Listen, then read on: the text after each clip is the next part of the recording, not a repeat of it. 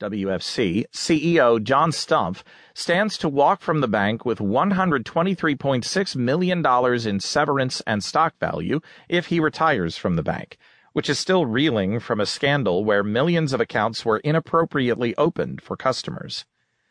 Stumpf's $123.6 million in potential retirement walking money, as calculated by pay consulting firm Equilar as of mid September, is the sum of Stumpf's $25.2 million in retirement payments, plus a $20 million pension, deferred compensation of $4.3 million,